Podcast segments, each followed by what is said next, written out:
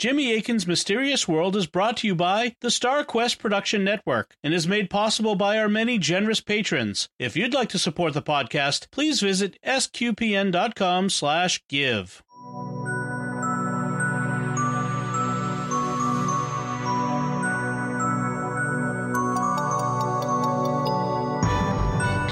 You're listening to episode forty-six of Jimmy Akin's Mysterious World, where we look at mysteries from the twin perspectives of faith and reason. In this episode, we're talking about Kenneth Arnold and the first U F Os. I'm Dom Bettinelli, and joining me today is Jimmy Akin. Hi, Jimmy. Howdy, Dom.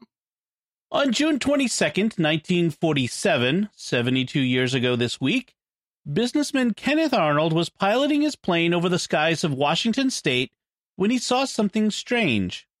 It was a convoy of nine unusual objects moving in the sky at a fantastic speed. When he landed, he reported what he saw, and it touched off the modern era of U F O sightings. And that's what we'll be talking about on this episode of Jimmy Akin's Mysterious World. So, Jimmy, let's start by having you tell us how you became aware of this particular case. I don't remember when I first became aware of it, but I've known about it for a long time. It's the classic case kicking off the modern U F O era, so it's it's mentioned in all the literature. I'd been aware of the basic facts of the case, like the ones you just mentioned, and some others for some time, but I'd never really taken a hard look at the details of this case until I started researching this episode. Uh, in approaching, you know, U F O reports, I try to have healthy skepticism, even even by, you know, people who support the extraterrestrial hypothesis.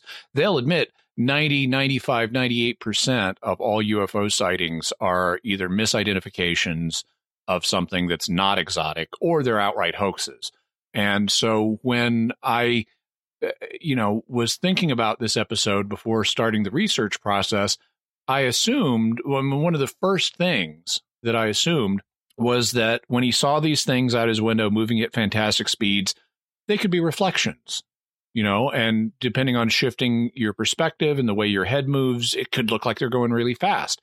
Or if it wasn't that, it could be some kind of conventional but experimental aircraft that he saw, you know, with purely terrestrial origin. And then I read Arnold's own account, and there's more to it than I thought. Mm. Well, let's set the context for this event then. You mentioned that Ken- the Kenneth Arnold sighting touched off the modern era of U F O sightings. W- were there previous eras of U F O sightings?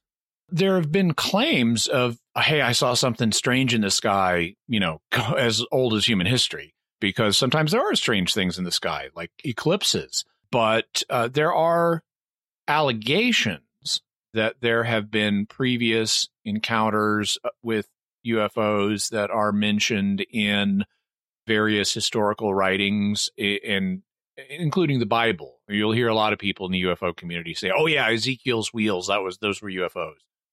Well, not. We know what those were, and they're not U F Os. But we'll be devoting an e- episode in the future to U F Os in the Bible. Also, they'll, they'll say, oh, it's in this art from some ancient people or from the Middle Ages or things like that. And we'll be doing episodes on that, too.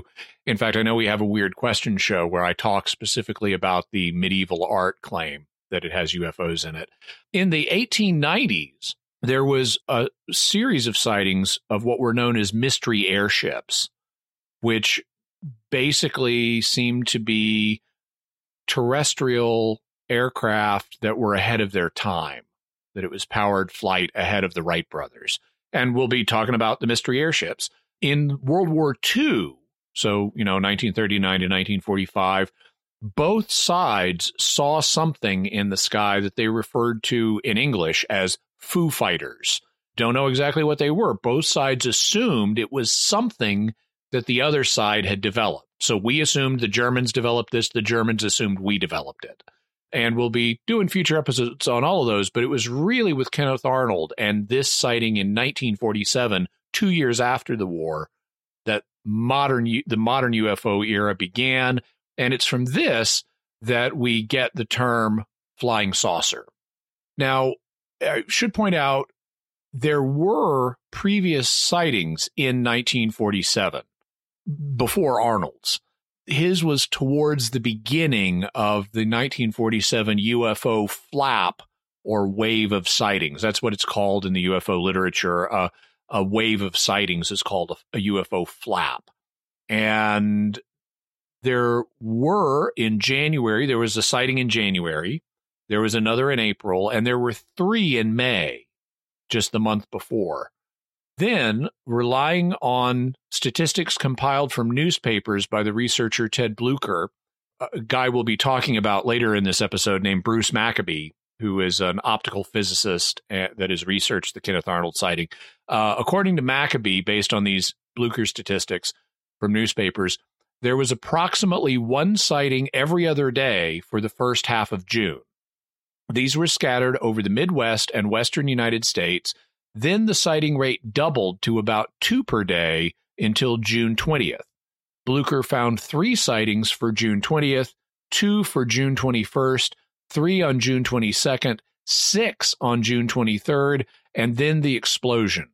Bloecher found twenty reports on June twenty-fourth. That's the day Kenneth Arnold saw. These were mostly in the far northwestern states of Washington, Oregon, and Idaho. Sightings were scattered throughout the day from morning to night. After the twenty-fourth, the sighting rate, rate stayed at about ten per day or higher, with sightings occurring not just in the West, but throughout the country.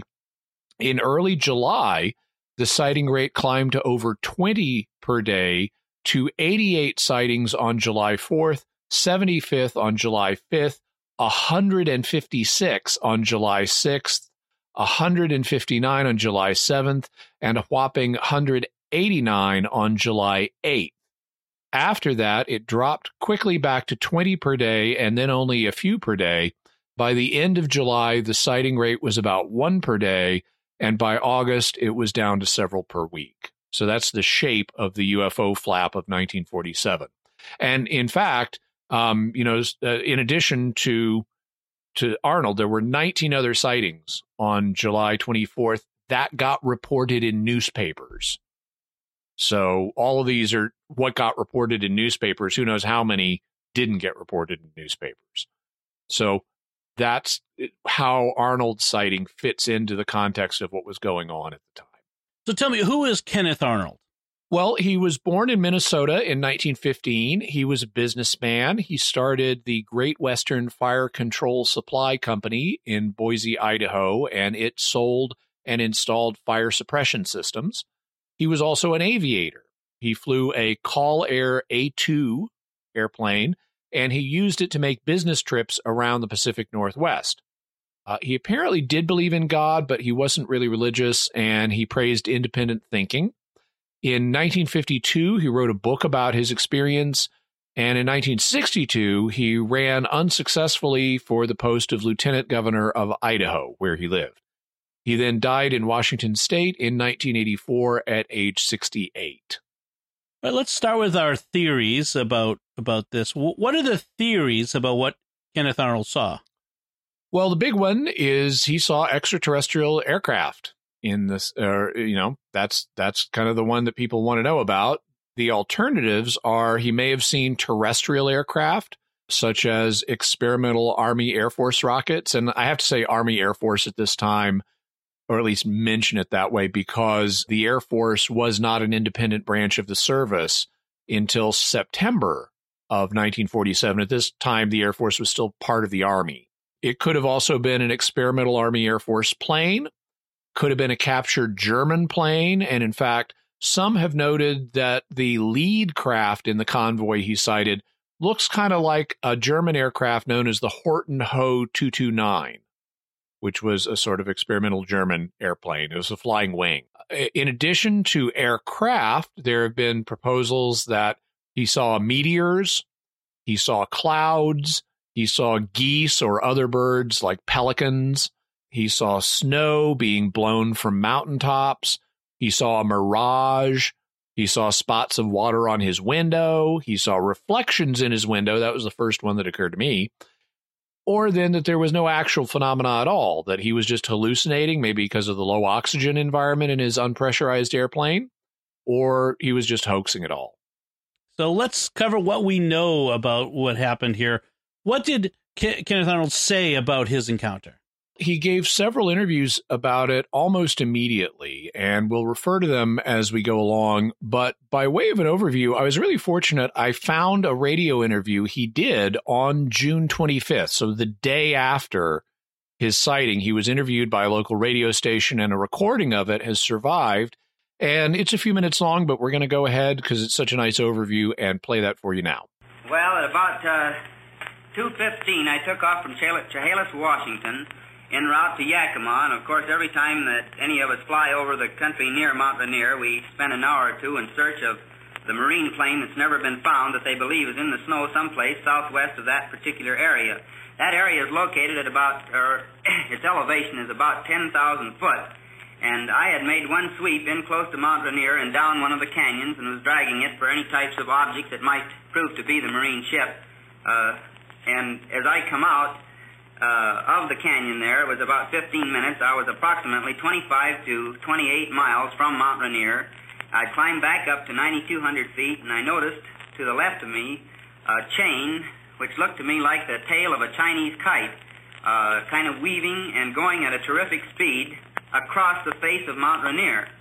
I, uh, at first, uh, thought they were geese because it flew like geese, but it was going so fast that that uh, I immediately changed my mind and decided it was a bunch of new jet planes in formation. Well, as the as the planes come to the edge of Mount Rainier, flying at about one hundred sixty degrees south, uh, I uh, thought I would clock them because it was such a clear day, and uh, I didn't know where their destination was, but uh, due to the fact that I had Mount Saint Helens and Mount Adams to clock them by, I just thought I'd see just how fast they were going, since among pilots we argue about speed so much. And Uh, Uh, they seemed to flip and flash in the sun just like a mirror. And, uh, in fact, I happened to be at an angle from the sun that seemed to hit the tops of these uh, peculiar-looking things in such a way that it, it almost blinded you when you when you looked at, at them through your plexiglass windshield. Well, uh, I uh, it was about one minute to three when uh, I, st- I started clocking them on my, uh, my sweep second-hand clock.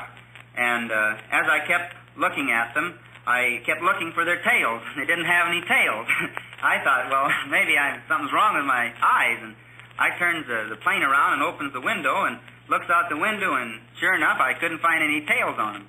And uh, the whole uh, observation of these particular ships didn't last more than about two and a half minutes. And I could see them only plainly when uh, they seemed to tip their wing or whatever it was, and the sun flashed on them. They looked something like uh, a pie plate that was cut in half with a sort of a convex triangle in the rear. Now, I thought, well, uh, that maybe they're jet planes with just the, pa- the tails painted green or brown or something, and didn't think too too much of it, but kept on watching them. Uh, they didn't fly in a conventional formation that's taught in our Army. They, uh, they seemed to kind of weave in and out right above the mountaintops. And uh, I would say that they even went down into the canyons in several instances, oh, probably one hundred feet. But I could see them against uh, the snow, of course, on Mount Rainier and against the snow on Mount Adams as they were flashing, and uh, against a high ridge that happened to lay in between Mount Rainier and Mount Adams. But uh, when I observed the tail end of the last one passing Mount Adams, and I was at an angle uh, near Mount Rainier from it, but uh, I looked at my watch and it showed one minute and forty-two seconds. Well, uh, I still thought, well, that's pretty fast, and I didn't stop to think what the distance was between the two mountains. Well, I landed at Yakima, Washington, and uh, Al Baxter was there to greet me, and saw up here.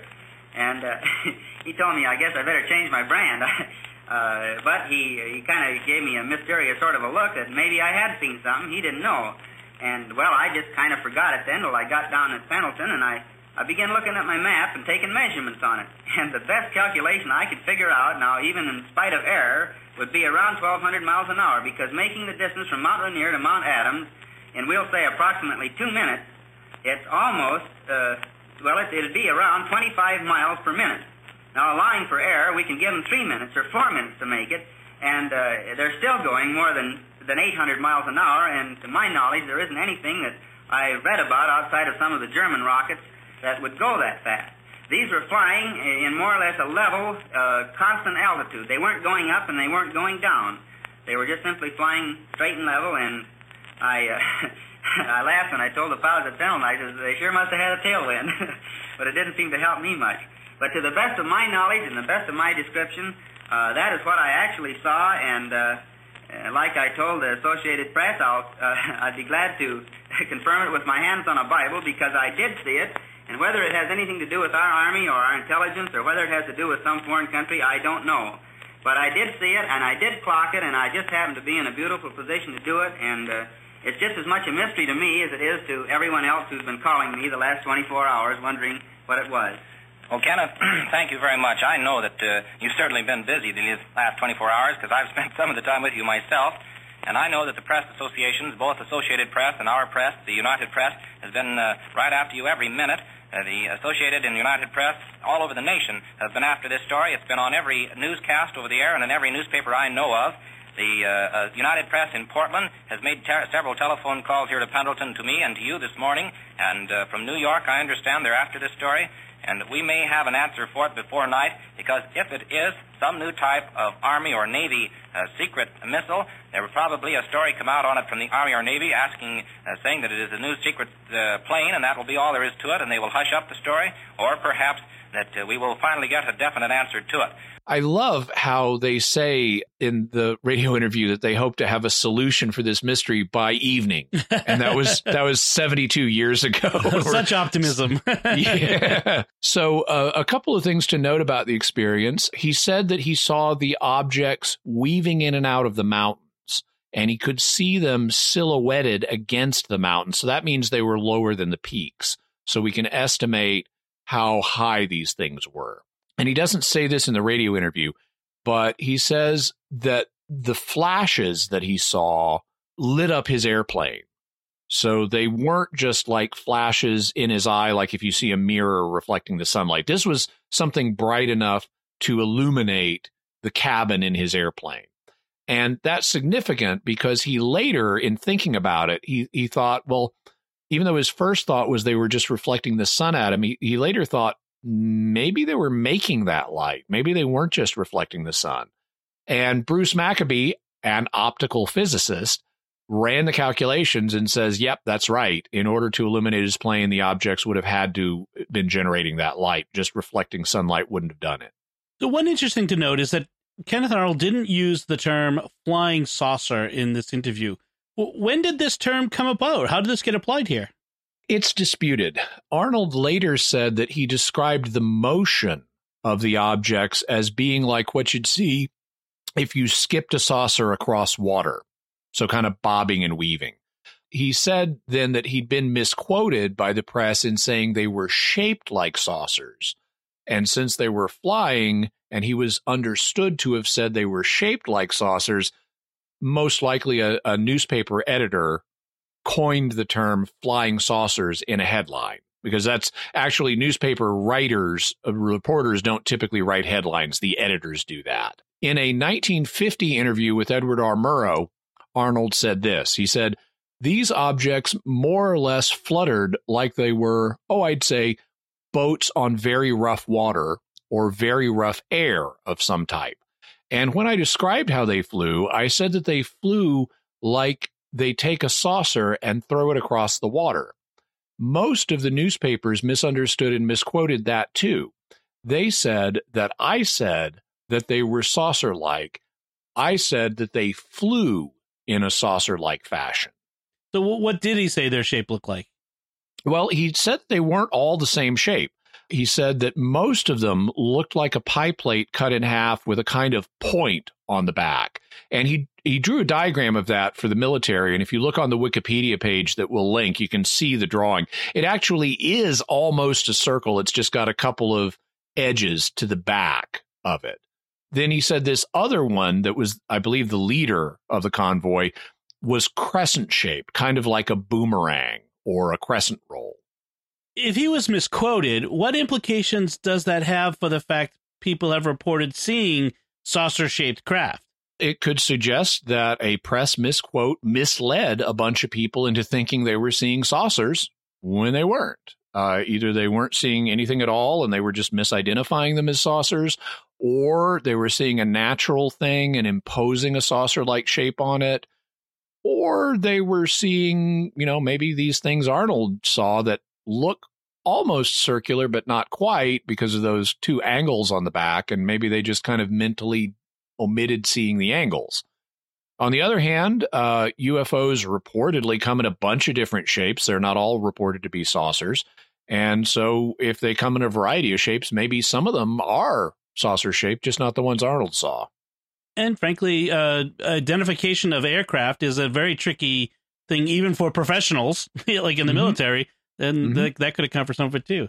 So is is there more to this story? It's hard to say. We know what Arnold said later on. It's a little harder. If you look at the different accounts of that, he was what he was reported in the press as having said, it does seem like he definitely used the word saucer, but it's a little it's it's like, why did all these people get it wrong in terms of understanding him? Also, his His claim in nineteen fifty that he was talking about skipping a saucer across water. Who does that? I mean, I, I when I was growing that. up, when I was growing up, I know men who would, I mean, I've never actually tried to do it as an adult, but I knew men, my father and other men who would like skip stones across water. I do that with my kids. Yeah. Yeah. But I wouldn't throw away a saucer to do that. You know, I, rocks are easy to do that with because they're cheap. They're laying on the ground right there. Nobody owns them. You can just pitch one across the water.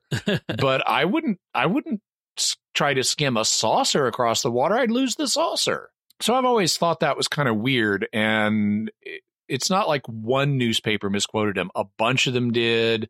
Wire Services had him describing the shape as being like saucers or other similar terms like disc or pie plate. And even in the interview we heard, you'll note he said one looked like a pie plate cut in half or with some, you know, modifications of it. So maybe that's part of the origin. It's also possible that some or all of what he saw were round, but his viewing angle was such because of the brightness and the flashing, it, it made him hard for him to see the shape clearly. Even by his own diagram, most of the things were either circular or almost circular. So we always approach things from a faith and reason perspective. Does this have any significance from the faith perspective? Not really. Obviously, the existence of aliens, if the extraterrestrial hypothesis turned out to be true, that would raise theological questions. But there aren't really questions of a theological nature raised by what did this guy see um, on this date? And we've talked about that a little bit in previous episodes. And we'll have a whole episode in the future on the theological aspects of aliens. So from the reason perspective, what are we to make of the claims that there was no real phenomena he saw, that it was a hoax or hallucination?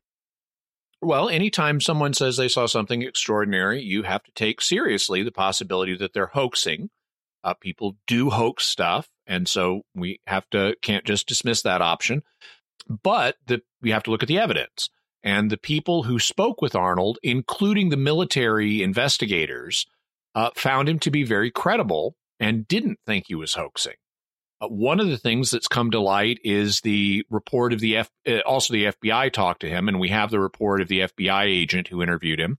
And I'll just quote it. Uh, he says, "It is the personal opinion of the interviewer that Mister Arnold actually saw what he stated he saw. It is difficult to believe that a man of Mister Arnold's character and apparent integrity would state that he saw objects and write up a report to the extent he that he did if he did not see them.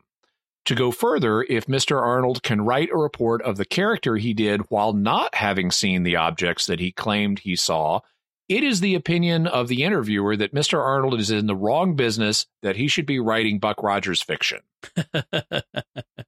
So the F B I agent, like other people who talked to him, thought he was seemed sincere, telling the truth, didn't didn't think he uh, would bother writing up such a detailed report if he didn't see something. Arnold also stuck by his story even after he concluded that he was never again going to talk about anything he saw in the sky. And that's actually mentioned here. The fact that he reached that conclusion is actually mentioned in the F B I agent's report.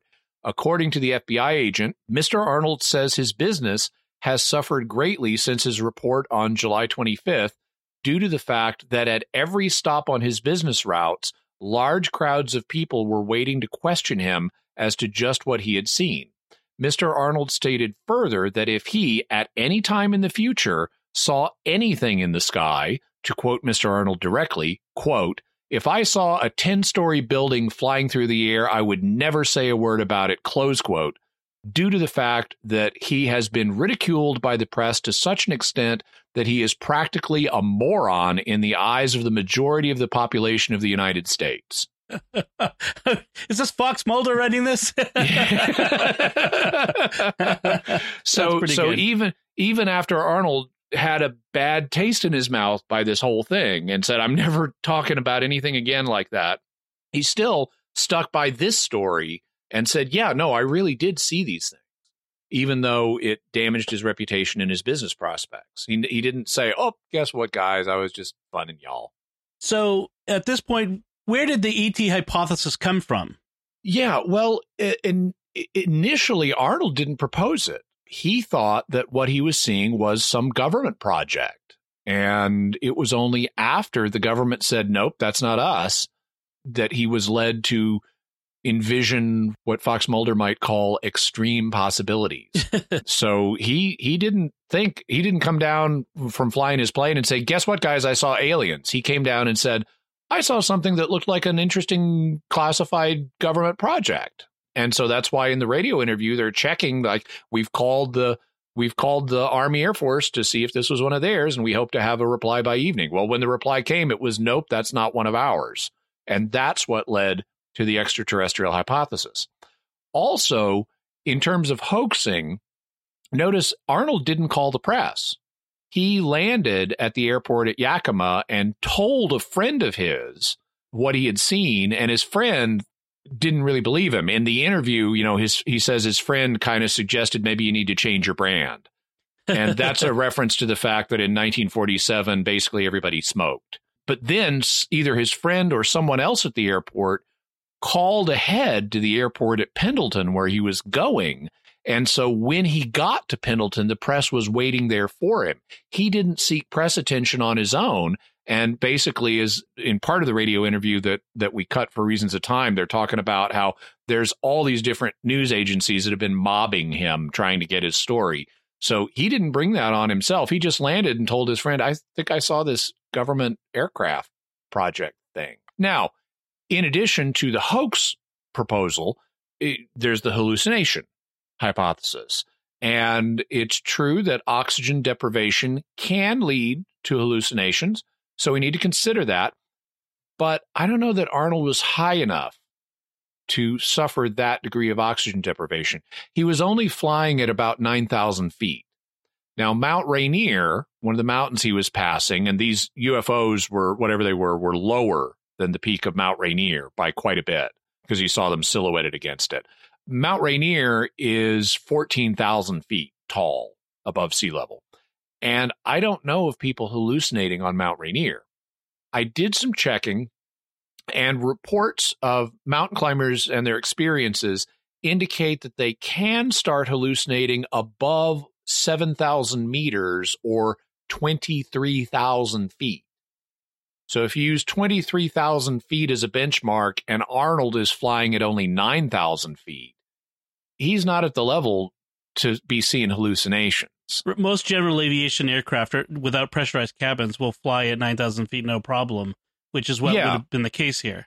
Ex- exactly. And you don't want, if people did hallucinate at nine thousand feet, you wouldn't want them flying an unpressurized plane. You wouldn't let them if pilots would just go up to nine thousand feet and start seeing pink elephants. Right. And I'm pretty sure that mountain climbing up to fourteen thousand foot height is is non uh, bottle oxygen climbing. You yeah. don't need it be, uh, below that uh, that point. So that that's checked out. Yeah. Even if you said, well, okay, maybe, I don't know what, maybe he didn't sleep well that night or something and he was a little more prone to hallucinate. The problem is with any kind of hallucination or hoax theory is there seems to be independent corroboration for the Arnold sighting, and not just one person, several people. A number of people claimed to see the same thing on the same day. There was a prospector named Fred Johnson who was on Mount Adams. That's one of the mountains he was passing. And he said he saw them also. and even viewed them through a small telescope that he had. I don't know if it was handheld or what, but he had a small telescope and he looked at them. Another person named L G Bernier or Bernier in Richland, Washington, saw them moving towards Mount Rainier about half an hour before Arnold did. A woman named Ethel Wheelhouse in Yakima reported seeing them at the same time Arnold did. And the military interviewed a forestry worker named Robert Hubach, or Hubach, who was on duty at a fire watch tower. So he's up there. His job is to look at the horizon for fires. And he reported seeing flashes over Mount Rainier at three p.m. the same day, when Arnold said he saw these things flashing. So you've got multiple independent corroborations of Arnold seeing something. On the flip side, Arnold had a, a D C four aircraft that was about ten to fifteen miles behind him at the time of the sighting, and the pilot of that aircraft didn't notice anything unusual. But he may just not have noticed it. The balance of the evidence points to independent confirmation, which would eliminate the hoax or hallucination hypotheses. Well, what about the theories that say he misidentified a natural phenomenon like reflections or water droplets on his window? So, as I mentioned, the reflection theory was the first one that occurred to me, but Arnold eliminated it. He turned his plane to fly south to parallel these things, and so his the side of his aircraft was to them, and they remained where he saw them. A reflection probably wouldn't have done that. But then when he he rolled down the window, as we heard in the radio interview, well, it can't be reflections or raindrops in or on his window if he rolls down the window and still sees them. Also, if it was reflections or water drops on his window, they would have been visible to him, but not all these other people. And so that means that if he misidentified a natural phenomenon, it couldn't have been something close to him. It had to be something in the distance. Okay, then what about the idea that he saw a mirage? Well, this is apparently the Air Force explanation, although that's not entirely clear to me. Uh, Bruce Maccabee says it's the Air Force ex- explanation, but I haven't seen a quote from their documents that would indicate that clearly. So then the question is, well, how would you explain him seeing a mirage? Well, one theory is that it would be a temperature effect that can cause mountaintops to look doubled or detached. Uh, that's known as the Fata Morgana effect. So that's possible. And if you, if you, we'll have a link on Wikipedia for that so you can see what a Fata Morta- Morgana image looks like. But mirages have to be seen from the same elevation. And like when you look at a road in the desert and you see a mirage, you're looking at eye level for that road. You're not looking at something a thousand feet above you or more. And as Bruce Maccabee points out, Arnold was too low. He was flying at nine thousand feet. Mountaintop for Rainier is at fourteen thousand. So um, he was too low to see such a, a, such an effect. Also, he saw the object silhouetted against Rainier. So it's not just reflected mountaintops, you know, looking detached because of a temperature inversion. Also, mirages don't make bright flashes, and being mountaintops, they don't move. And what Arnold saw was something flying faster than he was because he was it, they were overtaking him. He was losing ground to them, and mountaintops don't do that. All right, so what about the idea that he saw snow blowing from the mountaintops? Uh, snow cannot reflect the amount of light needed to create the brightness of what Arnold described. Also, there were no fast winds on the surface to carry clouds of snow. There are no winds that would carry snow all the way from Mount Rainier to Mount Adams, where you lost sight of the things. If there had been strong winds, he would have been buffeted by the winds in his tiny little airplane. But he reported smooth skies. Also, the snow would have looked like snow. It wouldn't have looked like aircraft. Right. With such defined shapes. Yeah. So what about the idea that he saw geese or other birds like pelicans? Birds also don't cause flashes bright enough to illuminate an airplane cockpit. They also would have had to have been much too close to him for what he saw. And that would have had implications because we know Arnold was flying over one hundred miles an hour, and he, we know he had to be flying something like that because the stall speed on his aircraft was eighty miles an hour. So if he flies slower than eighty miles an hour, he's falling out of the sky. And he wasn't. So, you know, it, his account of going over one hundred miles an hour is plausible. He flew, when he turned his plane to parallel these objects, he was flying parallel to them. If they were birds, they would have had to have been flying at a typical bird speed, which maxes out as, at fifty miles an hour. If they're just flapping flat out as fast as they can go, they're not going much faster than fifty miles an hour. But he's got to be going over eighty, and his account is over one hundred. And so if when he's flying parallel to them, they had been going at bird speed, he would see himself overtaking them. They would be losing ground to him, and that's the reverse of what he saw. What he was seeing was going faster than he was by quite a bit. So it couldn't have been birds for that reason. Also, they would have looked like birds. And they would have been so close, they would have looked like birds. So what about the idea he saw clouds? Clouds are either motionless or don't move anywhere near that fast. Even on a breezy day where you can see clouds moving, they don't overtake you when you're flying one hundred miles an hour in, um, you know, in less than two minutes and go that many miles. Now, fortunately, the winds are not strong enough to drive clouds at twelve hundred or more miles an hour.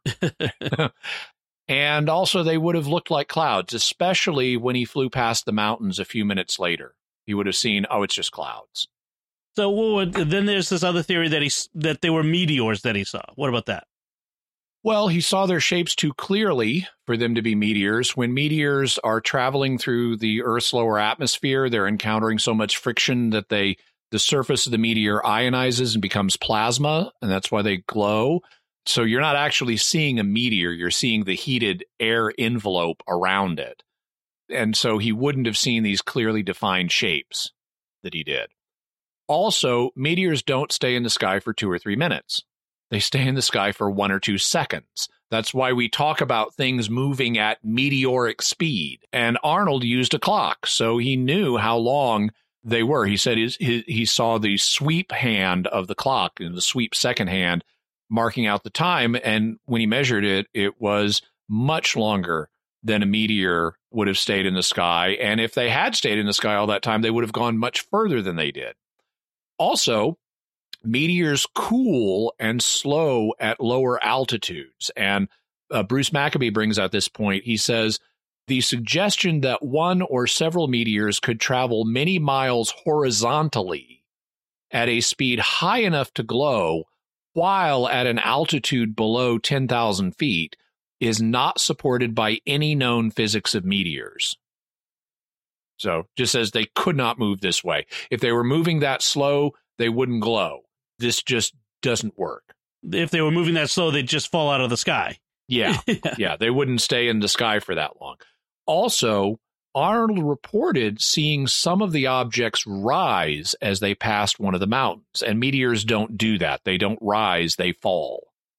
So then uh, those are the natural phenomena explanations. What about uh, the idea that he saw some kind of conventional aircraft, whether captured German or American or Russian or experimental or some other kind?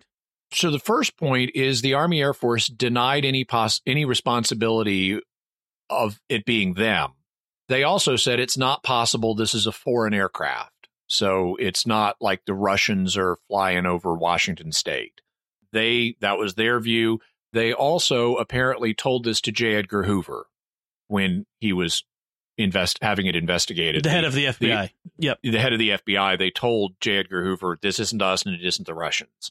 A big problem is that we didn't have anything that could move this fast as what Arnold saw. In the radio interview, Arnold estimated that they were going twelve hundred miles an hour, but he's actually bringing the number down to make it sound less crazy. What his calculation actually showed is that they were moving seventeen hundred miles an hour. And at the time, the fastest recorded manned flight was only six hundred forty-seven miles an hour. The sound barrier had not been broken. Uh, the sound barrier would be broken later that year by Chuck Yeager. Uh, he broke it on October seventeenth, and he was able to achieve a speed of Mach one point oh seven, which is eight hundred fourteen miles per hour. So that's one point oh seven times the speed of sound at an altitude of forty thousand feet. But that hadn't happened yet. The fastest thing we had was six hundred forty-seven miles per hour for manned flight, and these craft were going three times that. Now, guided missiles could go this fast. The peak speed of a German V two rocket was thirty-six hundred miles an hour. So they could go twice what these things were going. But these weren't missiles. And if they were, they would have fallen to Earth somewhere. I mean, Arnold saw their shape, and they're not shaped like missiles.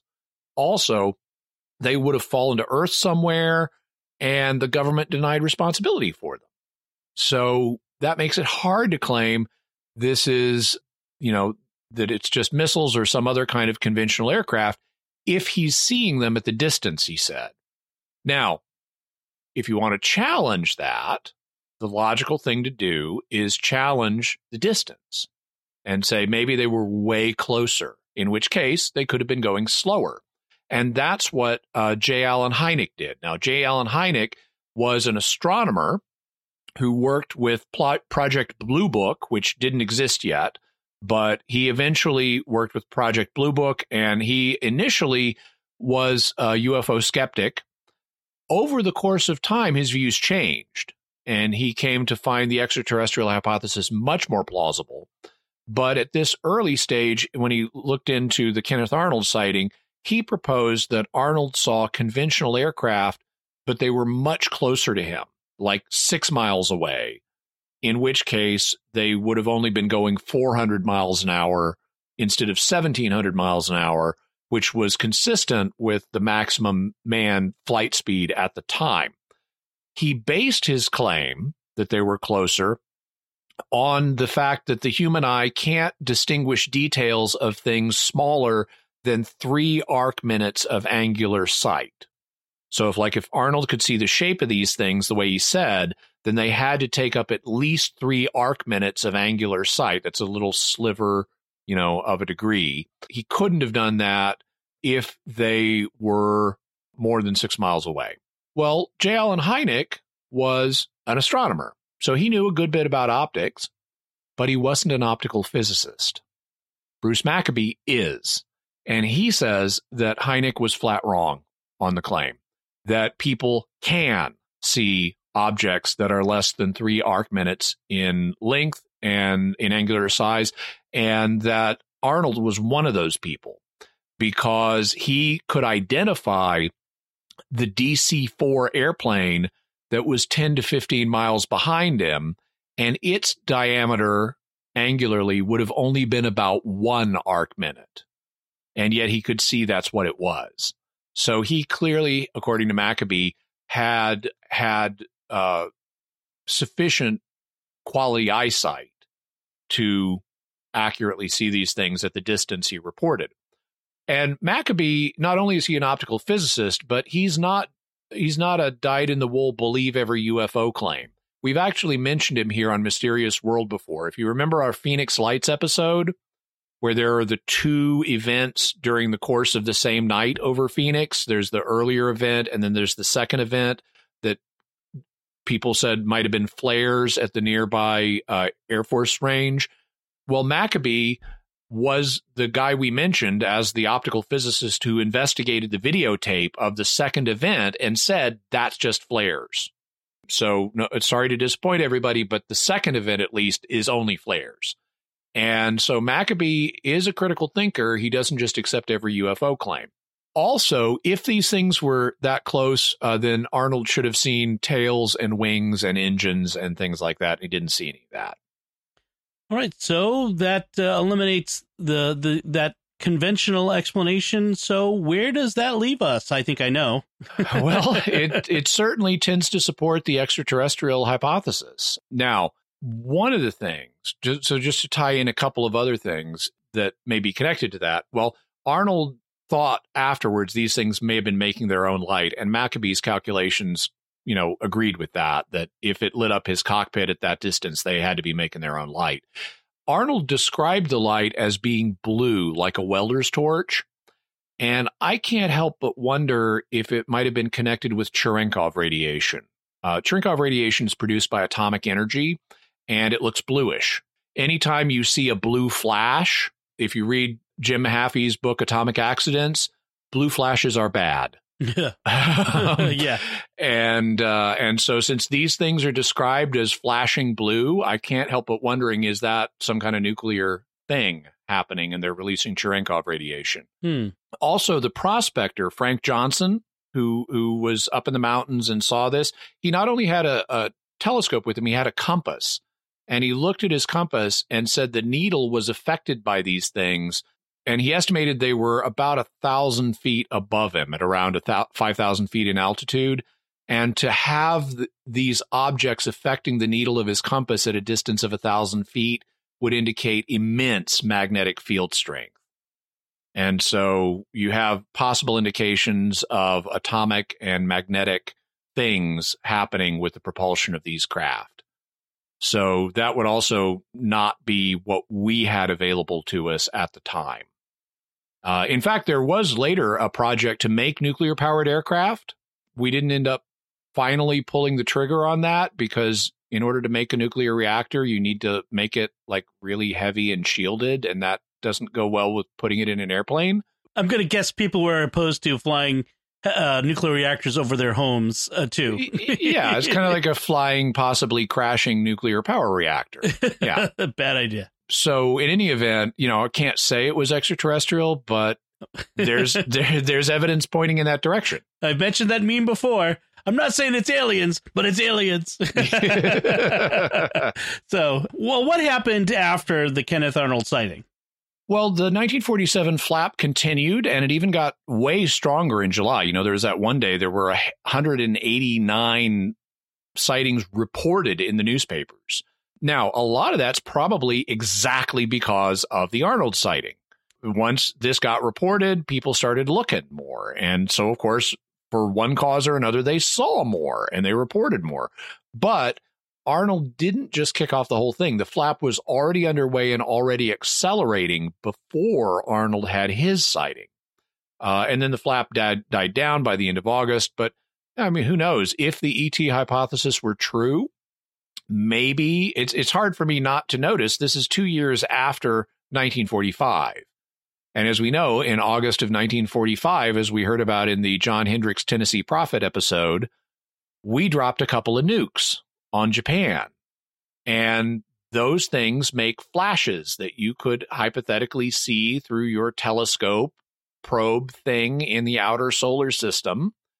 And it could say, hey, these people that you've been watching have just developed nukes. Maybe you want to come look at this.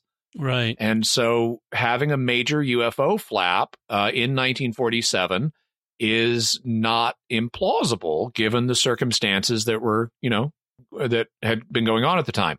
Also, as part of that same flap, that same summer, we got a number of other major sightings and major U F O-related events, events, including Roswell, which happened two weeks after this. It's it's like that close.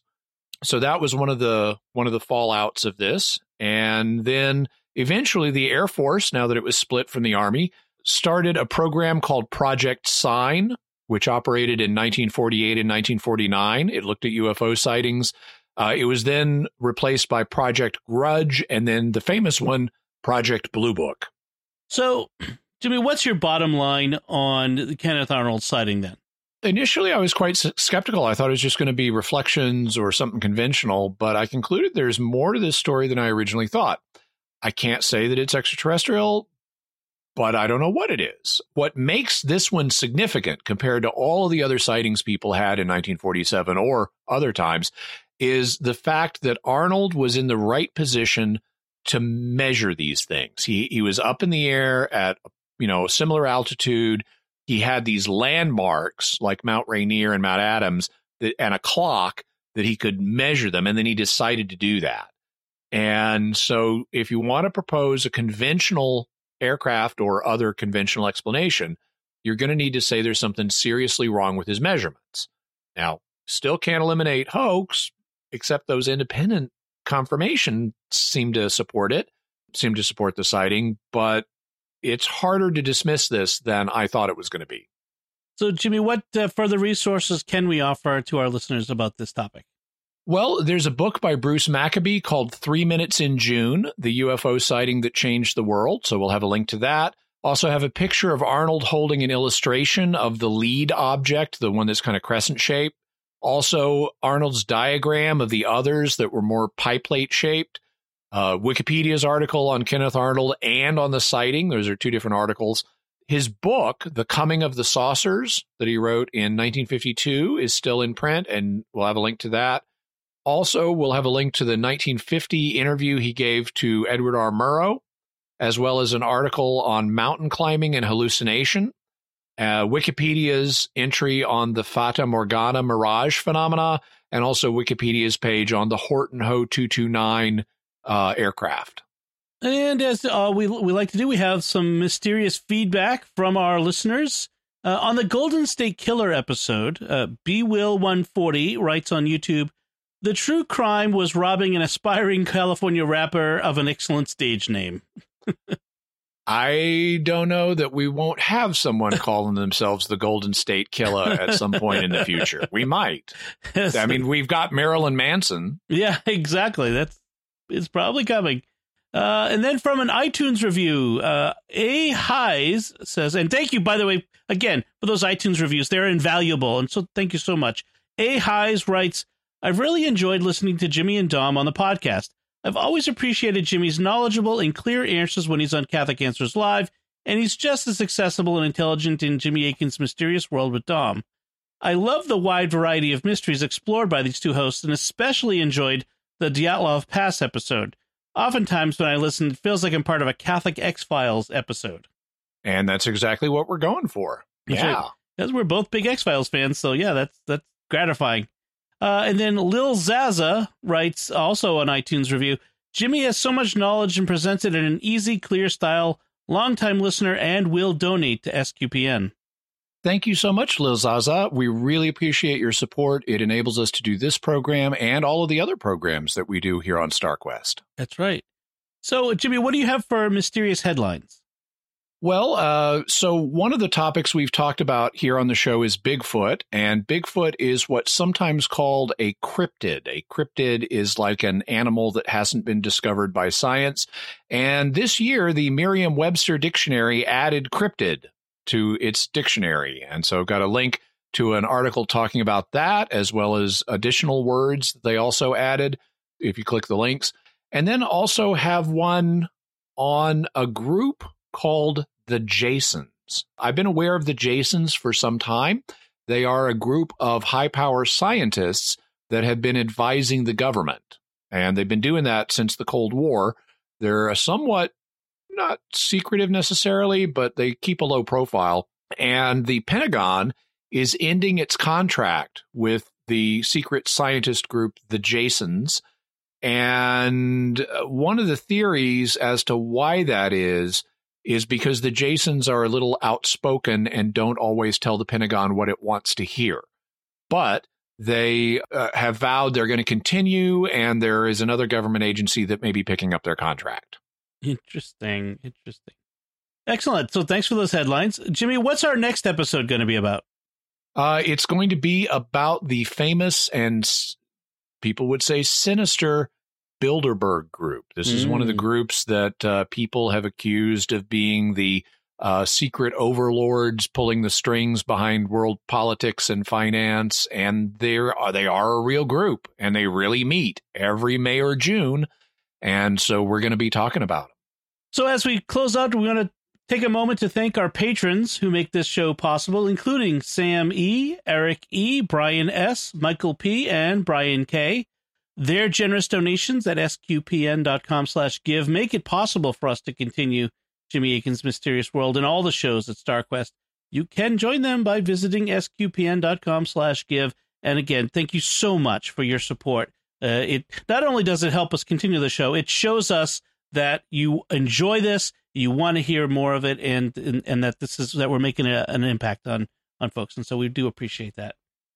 So that's it from us. What did you think about this Kenneth Arnold sighting of the first U F Os, the first flying saucers, which he disputes, uh, is that what he called it? But let us know by visiting S Q P N dot com or the Jimmy Akin's Mysterious World Facebook page and leave us some feedback there, or send us an email to mysterious at S Q P N dot com, or send a tweet to at M Y S underscore world, uh, or use the hashtag of hashtag mysterious feedback. Uh, no spaces, no underlines, no nothing, just mysterious feedback. Be sure to check out the Mysterious World bookstore at mysterious world store dot com. Like uh, we have the link to uh, Bruce Maccabee's book, Three Minutes in June, from today's episode.